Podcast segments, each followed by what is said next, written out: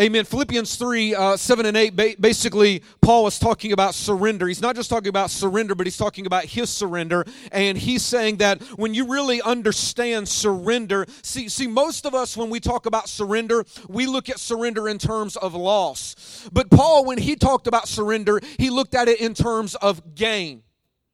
He said, Whatever I have gained, I now consider and I count it as loss for the sake of Christ. Everything that I gain, I now consider as rubbish in order that I may know Christ. How many of you know that when we see things from God's perspective and we see things from God's point of view, we begin to see surrender as a good thing, not a bad thing, as a positive thing, not a negative thing, and as something that produces great gain, not great loss. Yet so many times we are still we have a redeemed heart, but an uh, but a corrupt mind, and so we still disdain surrender. You know, we, we shudder at the actual word surrender. We like to sing it, but we don't want to live it.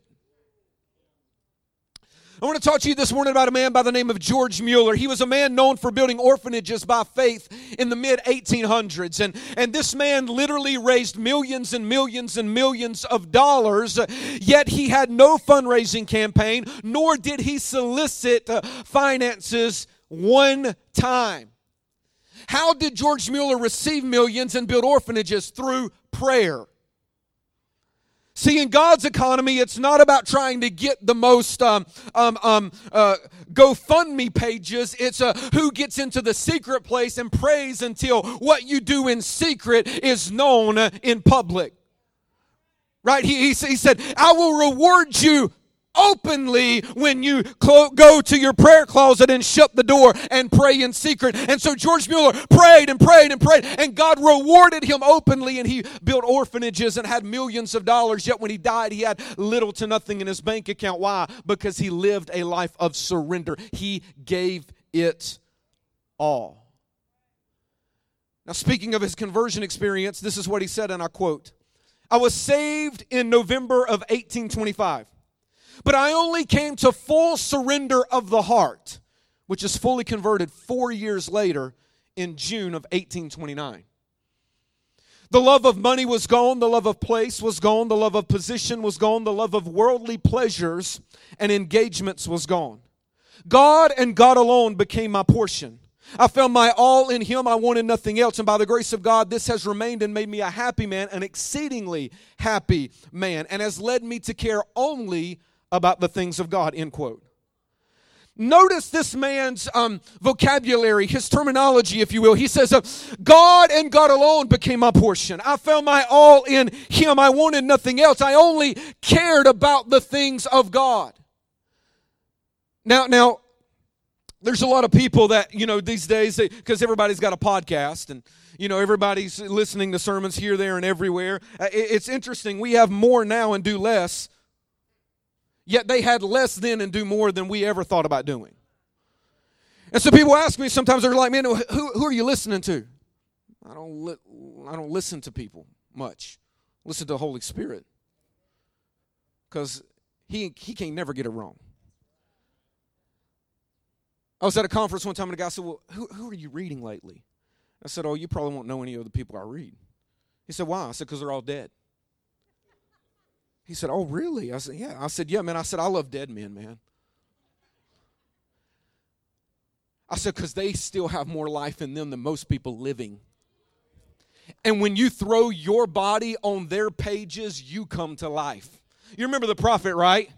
He died, his bones are in the grave, but guess what? When they threw the man into the grave, he sprung to life. See, I am telling you, we, we have a lot of people that look alive today, but they're dead on the inside. And I don't know about you, but I don't want to display life. I want to be fully alive. That's one thing about cemeteries, man. I don't care what you do. I don't care how you paint it. I don't care how many flowers you put on it. It's still a graveyard.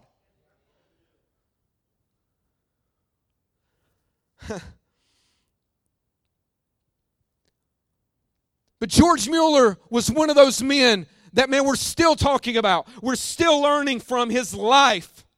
and his surrendered. Why? Because many people today are unwilling to live that life. Many people today are unwilling to surrender like that man did. Uh, we are so unwilling to release full control. I mean, we want God, we just want him to be co pilot as we're the pilot. We want him in the car, we just want him to ride shotgun. We want him in the house, we just want to give him a corner of the house. Uh, you're not with me.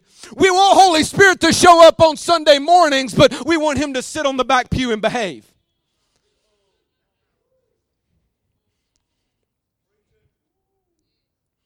See, we'll follow him as long as it's safe and comfortable and in line with our preferences. See, we worship what's created in our image.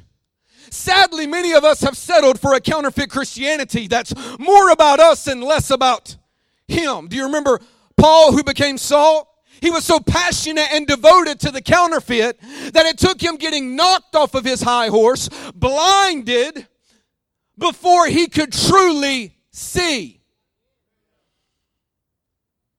Maybe we came in today riding on a horse. And could Holy Spirit want to knock us off of our horse? What if many of us are just followers, but very few of us are converts? When will we move from being followers to converts? Because, uh, beloved, there is a tremendous difference. Look at your neighbor and say, Neighbor, there's a difference.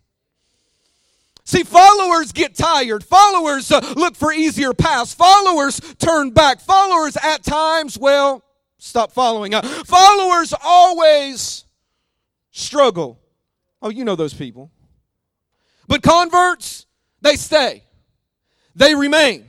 They endure to the end. They want nothing else but Him, uh, and they care only about the things of God. Now, it is my prayer that through this message we will see where we, you, you, you, the man with the mic, stand before the Lord.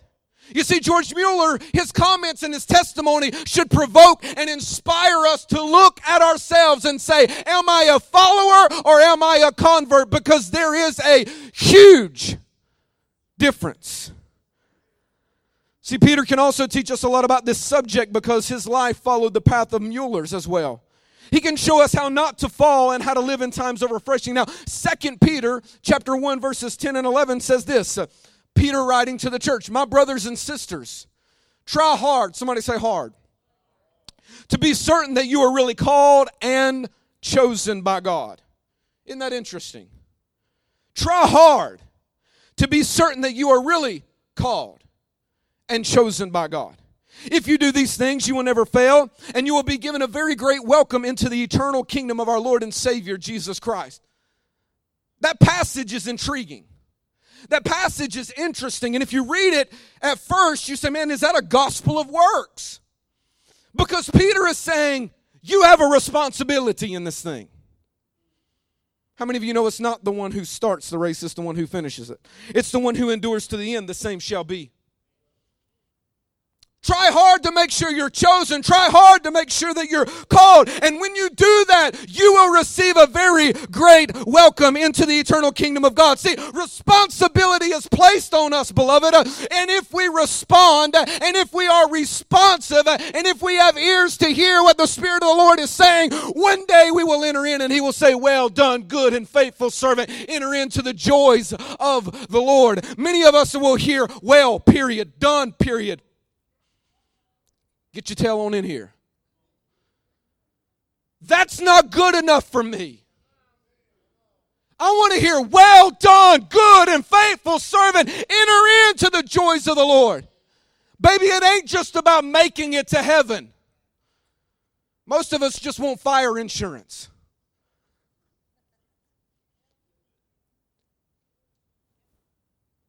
I don't follow him and serve him and pursue him because I get a get out of hell card. I follow him and pursue him and lay my life down because I'm in love with him. It's a love thing. And so you love him so much that you're like, whatever you want, you can have. Whatever you say, I'll do. Wherever you lead, I'll go. That when you get there, you have crowns with jewels that you can lay at his feet. I love it because here's the thing, beloved. You got to understand every single one of us are going to stand in the, before the judgment seat of Christ. And we will have to give an account for the things that we did. But here's the crazy thing about it is many of us are going to hang our head in shame because of the things that we should have did that we did never do. Right? The things that we should have done that we never it's it's not just the sin of commission but the sin of omission. Mark Twain said, 20 years from now, your greatest regret is the things that you didn't do, not the things you did do.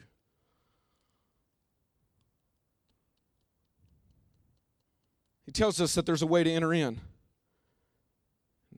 Peter says, strive hard, stay focused, be sure that you're really called and you're really chosen. Now, how many of you know that the happening church in the B I B L E was the church at Corinth, right? The Corinthians, man, they were charismatic crazies. Chandelier swingers, holy rollers, shucking and bucking, hooting and hollering, speaking in tongues, signs, wonders, miracles. I mean, look, if there was ever a church that had it happening, the Corinthians had it happening. And by all appearance, you would say, if they don't make it, Ain't nobody making it. Right? I mean, that, that, that would be the church that everybody wants to go to because, man, they've got it happening. I mean, they've got everything. But I love this because Paul, in his letter to them, writes to them, and he kind of just, you know, I mean, that's how us evangelists are, man. You know, we're revivalists. We just, you know, we, we stoke the fire. We go where most people don't want to go because we ain't got to deal with what everybody else deals with when we leave. And he said, "You know what? Yeah, I know that you guys got it going on, and I know you speak in tongues more, more, more and more and more than anybody else. But how do you, how many, how do you know this? That I can guarantee you, Paul says, that I speak in tongues more than you all. But at the end of his letter, he writes something very interesting to this church that is on fire, to this church that is producing great results, to this church that is growing and expanding. This is what he writes to a church that is on fire. Examine yourself to see if you be in the faith. Time out, Paul. Don't you know who we are? Time out, Paul. Don't you know what we got going on? Time out, Paul. Don't you know what we're accomplishing? Yeah, yeah, yeah, I do, but examine yourself. See if you be in the faith. See, in light of George Mueller's story, let's look at Peter's story. Luke chapter 22, if you have your Bibles. Luke chapter 22, verse 24.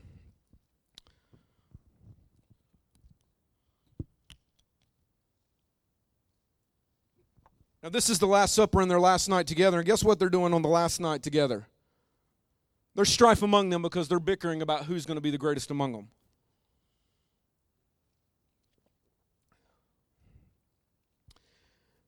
Then, in the midst of all of that, in verse 31 of Luke 22, Jesus turns to Peter and he says, Simon, Simon, behold, Satan has desired to sift you.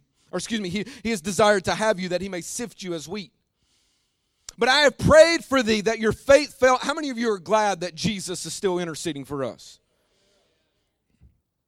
Even when we act stupid. He said stupid in church, yeah.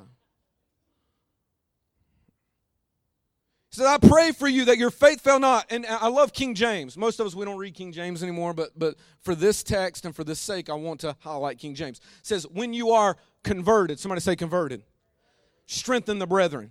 And Peter said to Jesus, Lord, I'm ready to go with you to prison and even die for you. Jesus said, Peter, before the rooster crows this day, you will say three times that you don't even know me. Now, isn't it interesting? It's one thing to say you'll do something, it's another thing to actually do what you say. How many of you know that we uh, are just like that? We have big talk, but small walk. I told the first service, the great theologian Elvis said a little less conversation, a little more action, if you please. Right? I know it ain't Bible, but man, it's good theology. It means don't just be a hearer, but be a doer also. Right? Beloved, honestly, every Sunday we sing songs that we don't really believe. Uh oh. We do. We sing songs of surrender, but we don't ever surrender. I surrender all, and yet we can't even surrender our phone for 15 minutes to get up and do devotion. I surrender all, but we look at Facebook more than we look at his face. I surrender all, but it's more about Facebook than his book. I surrender.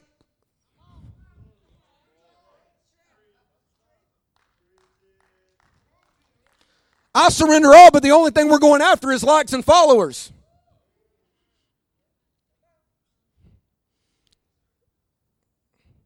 I'll get out of your hair in a little bit. Not right now. You know that song? It's an older song. It's called um, Breathe. This is the air I breathe. This is the air I breathe. Uh, I can't sing. Here, here, here. Help me out. I'm desperate for you. You guys know that song? Isn't that a cool song? We like that song. We don't live that song.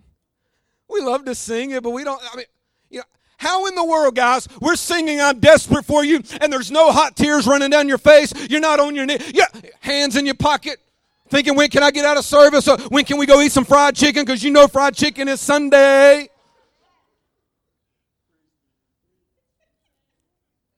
You ain't de- you desperate for chicken, not G-O-D. Give me a little bit of that white gravy on the side. Oh, I'm getting hungry. But I want him more than I want chicken. Come on, somebody. But, but you, you, you get what I'm saying. We, we sing, I'm desperate, but there's no desperation. I mean, this morning we're singing about dancing. Are, are we dancing? Come on, somebody. There has to be a display. We can't just say it verbally, we need to live it. That was the Corinthians. Externally, they had it going on, but internally, he said, Oh, time out, examine yourself and see if you're in the faith. Hmm. Leonard Ravenhill said it this way, and I quote Christians don't tell lies, they go to church and sing them. How many times have we stood and sang, uh, Take my life and let it be? And we haven't given him a scrap. End quote. You see, many of us are unbelieving believers. Can you imagine how Peter felt when the master said, When you're converted? What? I'm Peter. I'm the rock. I got the keys. And you talking about Jesus. I know you God and all. See, I got a little bit more time to massage this message right here in this one earlier, time constraints. But don't you, you know, that's how we are. God says sometimes, well, don't you know who I am? I got saved in 1964. I've been a deacon in the church for 20 years. Your title means nothing. How many of you know we got a lot of folks that's growing old in the Lord but not up in the Lord? I'm feeling a little kickback on that one, baby. So I'm gonna I'm, I'm gonna move, I'm gonna move, I'm gonna move, I'm gonna move. Say, just move. Can you imagine Peter? When you're converted, I mean, what does the word convert mean anyway? Convert means this uh, to turn in mind, to change your mind, to change or to become another. The word conversion means to turn around or to turn about, to turn from and to turn to. Somebody say, turn from, turn to. Now, work with me concerning this passage because Jesus makes a statement when you are converted to a man who had forsaken all to follow Jesus, Mark chapter 118 had casted out devils and healed the sick in Mark 6 13, had walked on water in Matthew 14 29. I mean, listen, he's the only one that got out of the boat, folks. Kudos, applaud. You know, when Jesus got in the boat and he said, Oh, you have little faith, I don't think he was just talking to Peter. I think he was talking to the rest, the 11. Look, why didn't y'all get up out of the boat? Right? He says, when you are converted to a man who had received direct revelation, Matthew 16, that Jesus was the Son, the Messiah. Remember? Peter, flesh and blood did not reveal this to you, but my Father who is in heaven revealed this to you. And upon this rock I'll build my church. Whatever you bind, whatever you loose. Come on, somebody. Man, he's got a new name. He's got some keys. Jingle, jingle. I mean, you know, 16 years old and your parents give you some keys, you like feeling like the stud. Peter's feeling good. A couple verses later, he gets called Satan. Oh, I just thought I was Peter. Now I'm getting called. Get behind me, devil. That's how quick we can turn. Our hearts are deceitfully wicked. We can't trust our own hearts. Just when we think we got it together, we don't have it at all. Humble yourselves in the sight of God that He may exalt you. I'm preaching better than you're shouting, but it's okay. Get ready. Peter said, I'll suffer imprisonment. I'll die for you. Do you remember when Jesus was arrested? It was Peter who stood up and cut off an ear, man. This joker's bad to the bone, and yet Jesus, Messiah, Master, says, When you're converted, buddy, he said, You need to be converted. And that passage will make you think twice, will make you think deeply. Now, I know what some of you theologians, come on, we know we have Ambassadors College here. And you're going to say, Well, you know what, Tim? John 20 hadn't happened. So Jesus hadn't breathed on them. They didn't receive the Holy Ghost. Acts 1 8. But you will receive power. So he didn't, uh, he had power already, did he not? Casting out devil, you got to have some power. That hadn't happened yet. You know what? The Holy Ghost had not been uh, had not fallen and been poured out in Acts chapter 2. And, and what you are saying is good and fine and correct and great. But there's a hang up. Because though Peter was pre cross, how many of you know that we are post cross, and even Jesus has a bone to pick with us concerning this issue. In Matthew chapter 7, on the last day, on the great and final day, Look with me in Matthew chapter 7, verse 21, 22, and 23. Matthew 7, 21, 22, and 23. Am I going too fast? I got a lot to say and not enough time to say it. So we're trying to get it in there. Thank you for your patience. If we can keep going, say, preach on. See, not everyone who says to me, Lord, Lord, will enter the kingdom of heaven. Do you realize that they even got his name correct? Do you realize that we can get his name correct and still be wrong? Not everyone who says, Lord, Lord, will enter the kingdom of heaven, but here's the, here's the kicker He who does the will of my Father who is in heaven. Okay? So it's not just what we say, it's what we do. Okay? Many will say to me on that day, Lord, Lord, did we not prophesy in your name? What is the greatest thing that the Corinthians church was covet what? Prophecy, right?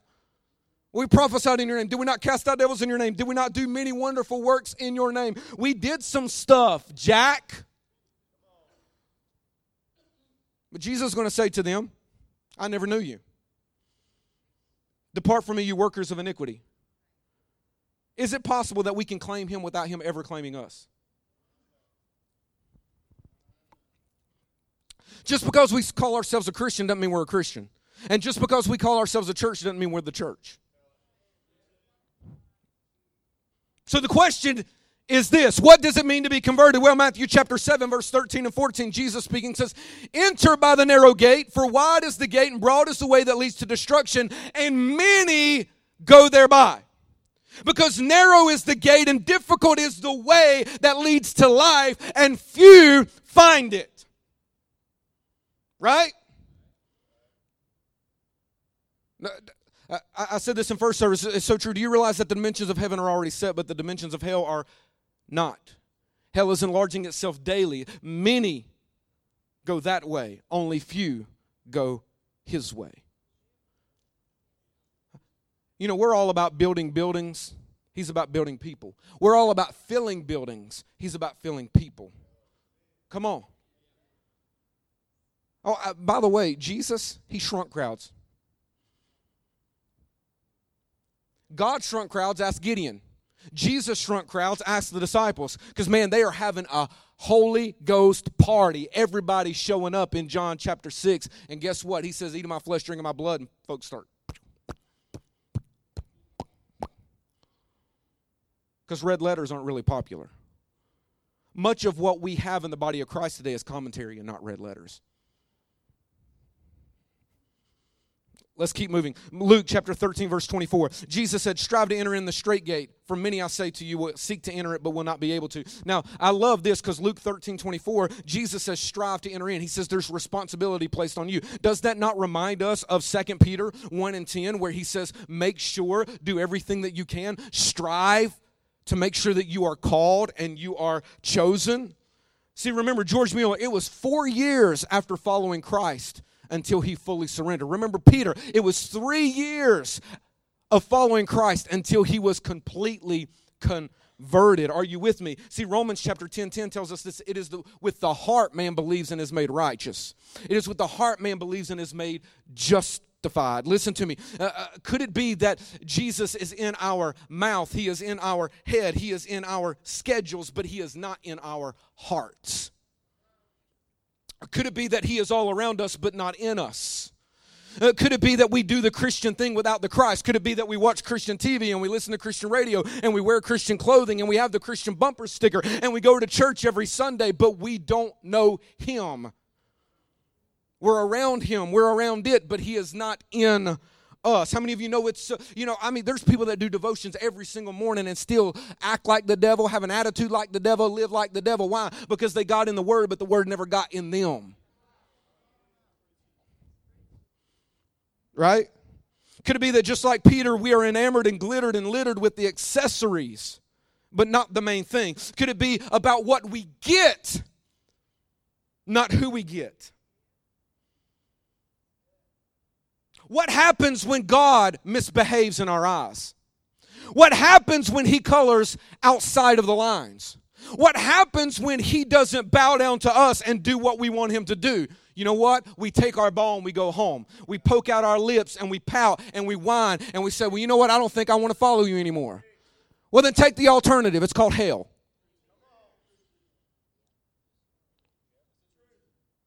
Because we really are the ones that want to control things, and we're really the ones that want to drive things. We're really the ones that want to, to and, and, and we will do this thing as long as it's on our terms. Mm.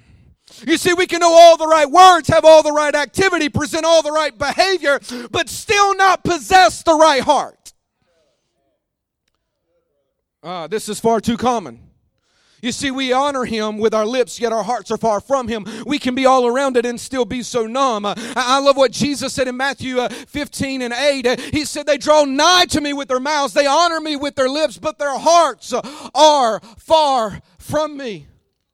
I love the prophet. That's what Jesus was quoting the prophet Isaiah. Now, Isaiah 58, you want to know what the deal was there? Isaiah 58, they said, God, we're fasting, but you take no notice. We're making things difficult on ourselves, but you don't get it, God. And he said, No, no, time out. Big boys, you don't get it. Your fast is for you, not for me. Oh, let's go rewind. Back to Isaiah 1. God, we have new moons and we have Sabbaths and we have feasts and we do this and everything else, and you take no notice. Why? Because, uh, time out, Israel. The reason why you do what you do isn't for me, it's for you. It's for your likes, it's for your benefits, it's for your goosebumps. Oh, you know what I'm saying. Oh, as long as the worship team sings my song, I can jive.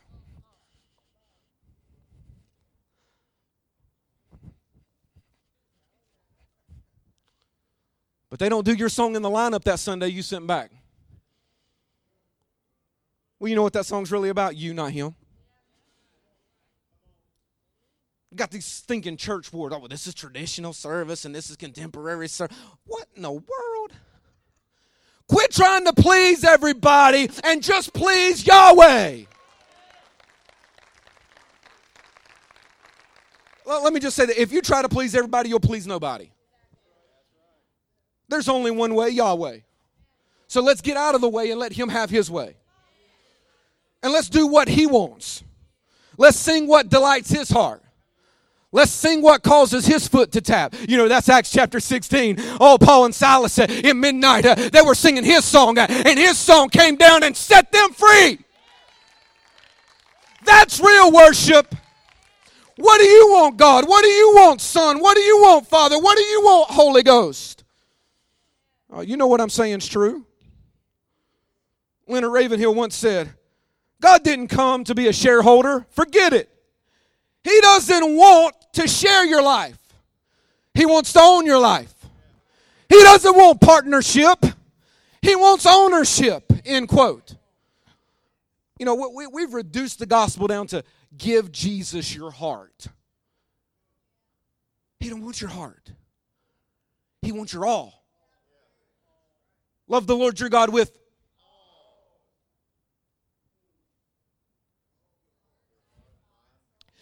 all. He wants it all. He don't want some. He wants it all. He don't want to put. He's not here to take sides. He's here to take over. Listen, Jesus doesn't just want a room. He wants the whole stinking house.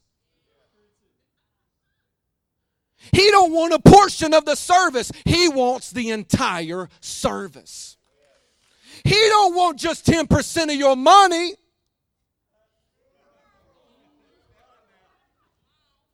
Because the prophet said, You rub me in ties and. Pastor, I'm trying to move. I'm trying to move. Glory to God. I just, you know, see, the first service, I just get warmed up.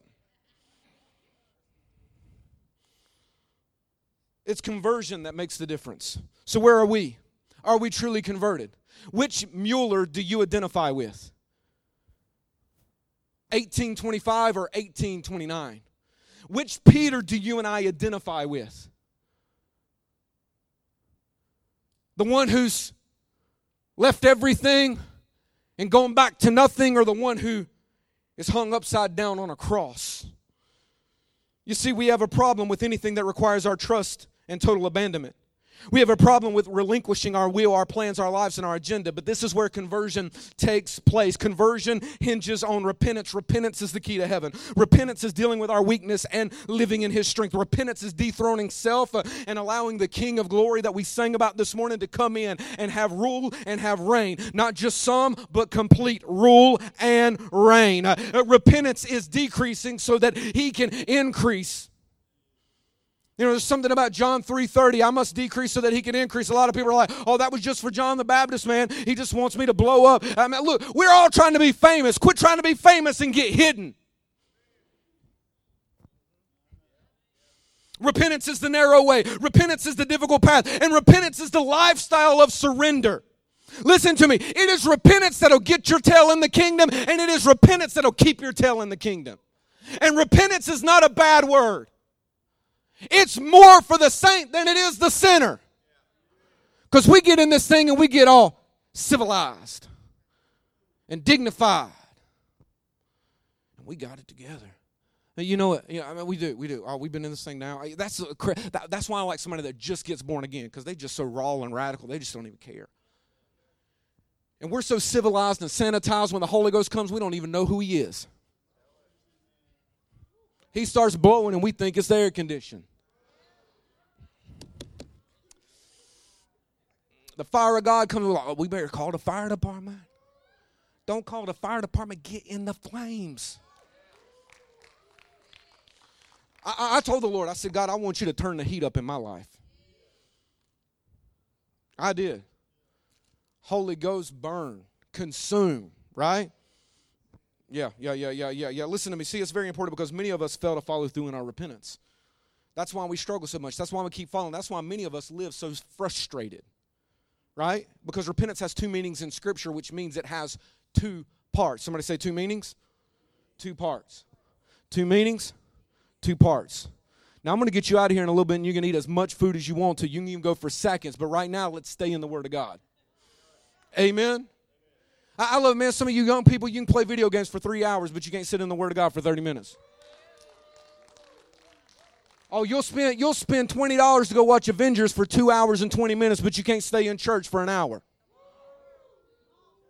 Look, we don't have a night service, so you might as well get everything you can right now. Look, I'm gonna give you seconds and thirds and dessert on top of that, baby. And some sweet tea, because you know we in the South. Look, I won't even eat if I ain't got no sweet tea with it. I'm just messing with Two meanings, two parts. Meaning number one is this to regret something that we've done, to be anxious about it, to have pain of mind, and to change the purpose, okay? So, part one of repentance is to turn from. Somebody said to turn from. Part two is this to recover one's senses, to come to the right understanding, to change your mind, to change your heart, okay? So, part two of repentance is to turn from, and or excuse, to turn to. Part one is to turn from, part two is to turn to. All right, so repentance has two meanings, two parts. It is I turn from, and then I turn to. Let me give you an example Judas. Judas Iscariot. How many of you know that Judas repented? But he still went his own way. Why? Because he only completed one part of repentance. He turned from, but he didn't turn to. Now, now let, let, me get into some theological debates here, but we know that it was destined for Jesus to be betrayed. We know that. We know that it was destined that one of his very own was going to betray him and that Jesus was going to go to the tree. But how many of you also know that he was the only one that should have gone to a tree? Judas should have never gone to a tree. And how many of you also know that there was still forgiveness for Judas even in his state? The Bible says that he repented. He took the 30 pieces of silver. He tried to give it back, but it did him no good because here's the thing. He turned from, but he didn't turn to the Christ. He didn't turn to hope. He didn't turn to love. He didn't turn to forgiveness. Uh, he ran and hung himself on a tree, but that is not God's will because it is will that none perish, but that all come into repentance, including Judas, because that is the father heart of God. But his repentance was incomplete, therefore, his conversion was not only delayed, but his fate was sealed.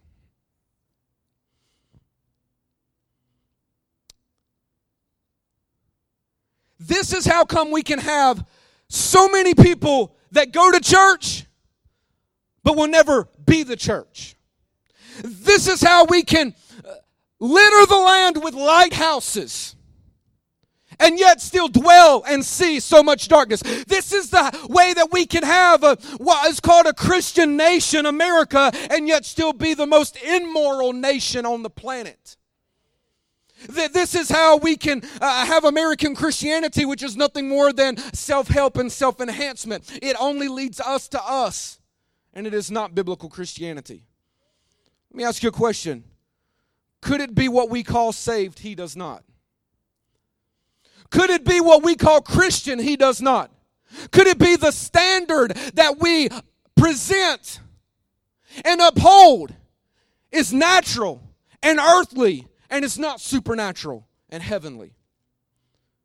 If the amount of claimed Christians in America were truly surrendered, this nation would be on fire for God. If the amount of claimed Christians were really Christians in Pinson, hell would be put out of business in this region. If the amount of claimed Christians were really Christian, Alabama would live up to its name a forerunner, a thicket clearer, and we would hasten the return of the Lord. Listen to me. Uh, just like the prodigal son, we want everything that we're entitled to as kids of the kingdom, but we want to do it our way and we want to go our way we have the prodigal son syndrome. Give me mine, God. Because I want to do my own thing, but I still want to be attached to you, and I still want your resources, and I still want your backing, and I still want your blessing. Jesus is the King of Kings. He's not Burger King. You know, Burger King is have it your way right away. At Burger King now. He's the King of Kings. Again, there is only one way. What way? Yahweh, His way, right? See, many of us turn from, but we fail to turn to, which eventually leads us to turning back. Case in point, do you realize that there are many, many, many ambassadors college? There's Bible schools. You know, we're connected to Ramp School of Ministry, different people and different ones like that that we love and we adore. But how many of you know, man, they're packed, they're full. Bible schools are full, but man, where are the ministers at? Where are the teachers and the leaders? Where are the prophets? Where are the apostles? Why? Because you got a lot of people that turn from and they commit for a minute, but then they eventually turn. Because here's the thing if you turn from, but you don't turn to, you'll eventually turn back. And the Bible is very clear that on that day, the love of many will wax cold.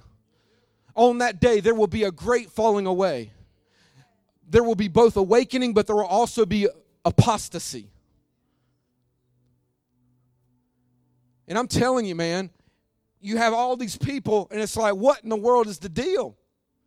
dropping off, dropping off, dropping off. I've got a good friend of mine, Chris Pilkert, and he actually came uh, and preached here, you know, after our missions trip with Pastor Larry to Nepal. And Chris, out of his class, he went to Rhema Bible uh, uh, uh College. And at his graduating class, he's the only one, Pastor Sandy, that's still on the front lines doing it out of his whole class. Now, that's a great movement, and they preach a good work. Come on, somebody. They Holy Ghost people. But again, you can't just turn from, you've got to turn to. And you got to keep turning to.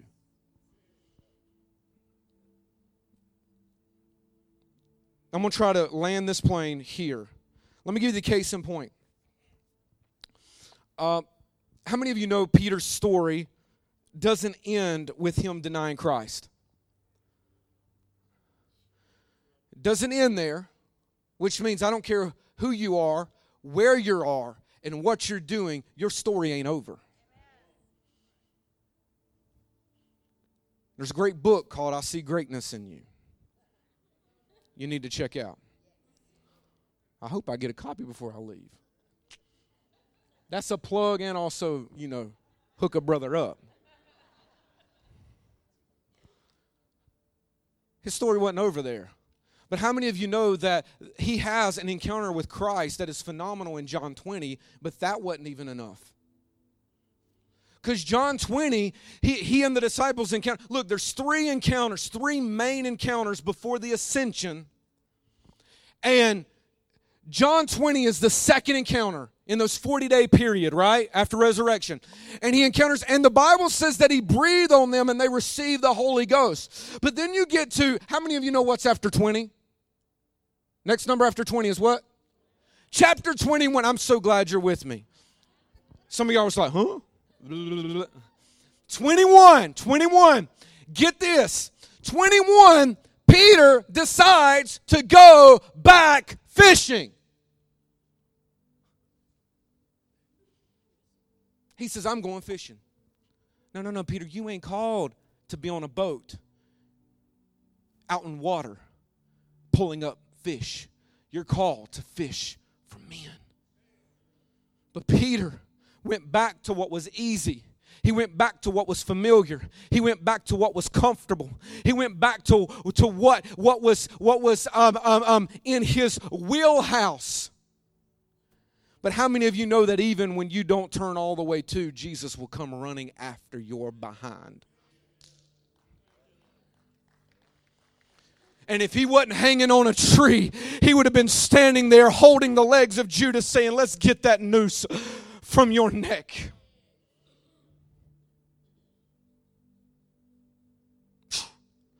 Somebody in here, you need to hear. This is your breakthrough. This is your moment. This is your chance. God has not forgotten you. He has not forsaken you. He's actually standing right beside you, saying, I know your name and I've got your number. Peter is fishing. And all of a sudden, he hears somebody saying, Hey, boys, you caught anything? It's a familiar voice, but they really don't know who it is yet until he says, Cast your net on the other side. And you know the story. They cast their net on the other side, and what do they do? They pull up a great catch that they couldn't even get. Now, I love this because the, just look at the parallels here. Do you realize the first encounter that Peter had with Jesus was exactly like this encounter? Our God does all things well. Eh, you, remember the first encounter with you? He gets in the boat. He's a carpenter. Peter is a fisherman. He says, Hey, take me fishing. Fisherman, I've been fishing all night. I'm ready to go home. Take me fishing. Whatever, man. Get in the boat, carpenter. You think you're going to teach me something? They get in the boat nonchalantly. They're out there, and this is what Jesus says Hey, Peter, cast your net on the other side. Guess what happens? Again, an incredible catch. And at that moment, what does Peter do? He falls down and he says, Depart from me, for I am a sinful man. Now, in John 21, the same thing's happening, and they catch a catch. And this is what John, the beloved, says That's Jesus. And again, in Peter's story, He, he gets a do over, man. He gets out of the boat again this time and he's running after Jesus. And he gets to the shore and Jesus has fish and bread and fire. Now, now get this. I think this is so interesting because Peter was where he was denying Christ was which which was strange fire. He was warming his hands by the fire because why? He knew he needed fire in his life, but he was at the wrong fire. But Jesus had provided another fire for him. And he said, Come, come, come to my fire. Come to the authentic fire. Come to the real fire because I'm going to set you on fire. And then they have a dialogue, and he says it this way He says, Peter, do you love me? Yes, Lord. Well, Peter, do you love me? Yes, Lord. Peter, do you love me? Yes, Lord, you know that I love you. And then Jesus talks to him about surrender. He leads him to the place of surrender. And I think it's so beautiful. Because at that time and at that moment, Peter realizes that he's actually going to die for the Lord. Jesus indicates how he's going to die, and Peter says, All right, I'm all in. No longer on my terms but on your terms.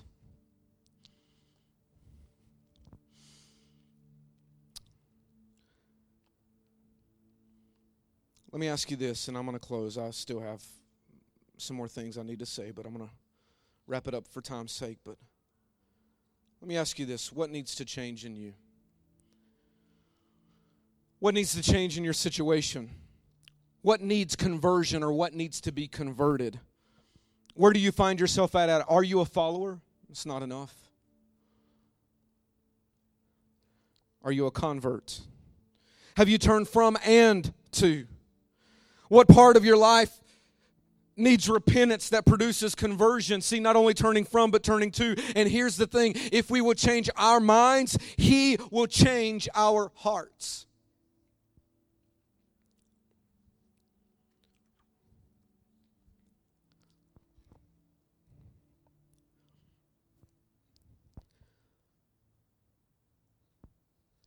I don't want to be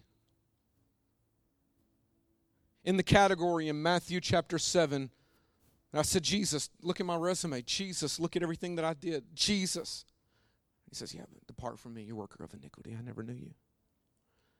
If that passage alone doesn't cause you to take inventory and cause you to shudder, then man, I question if you're even alive and have a pulse.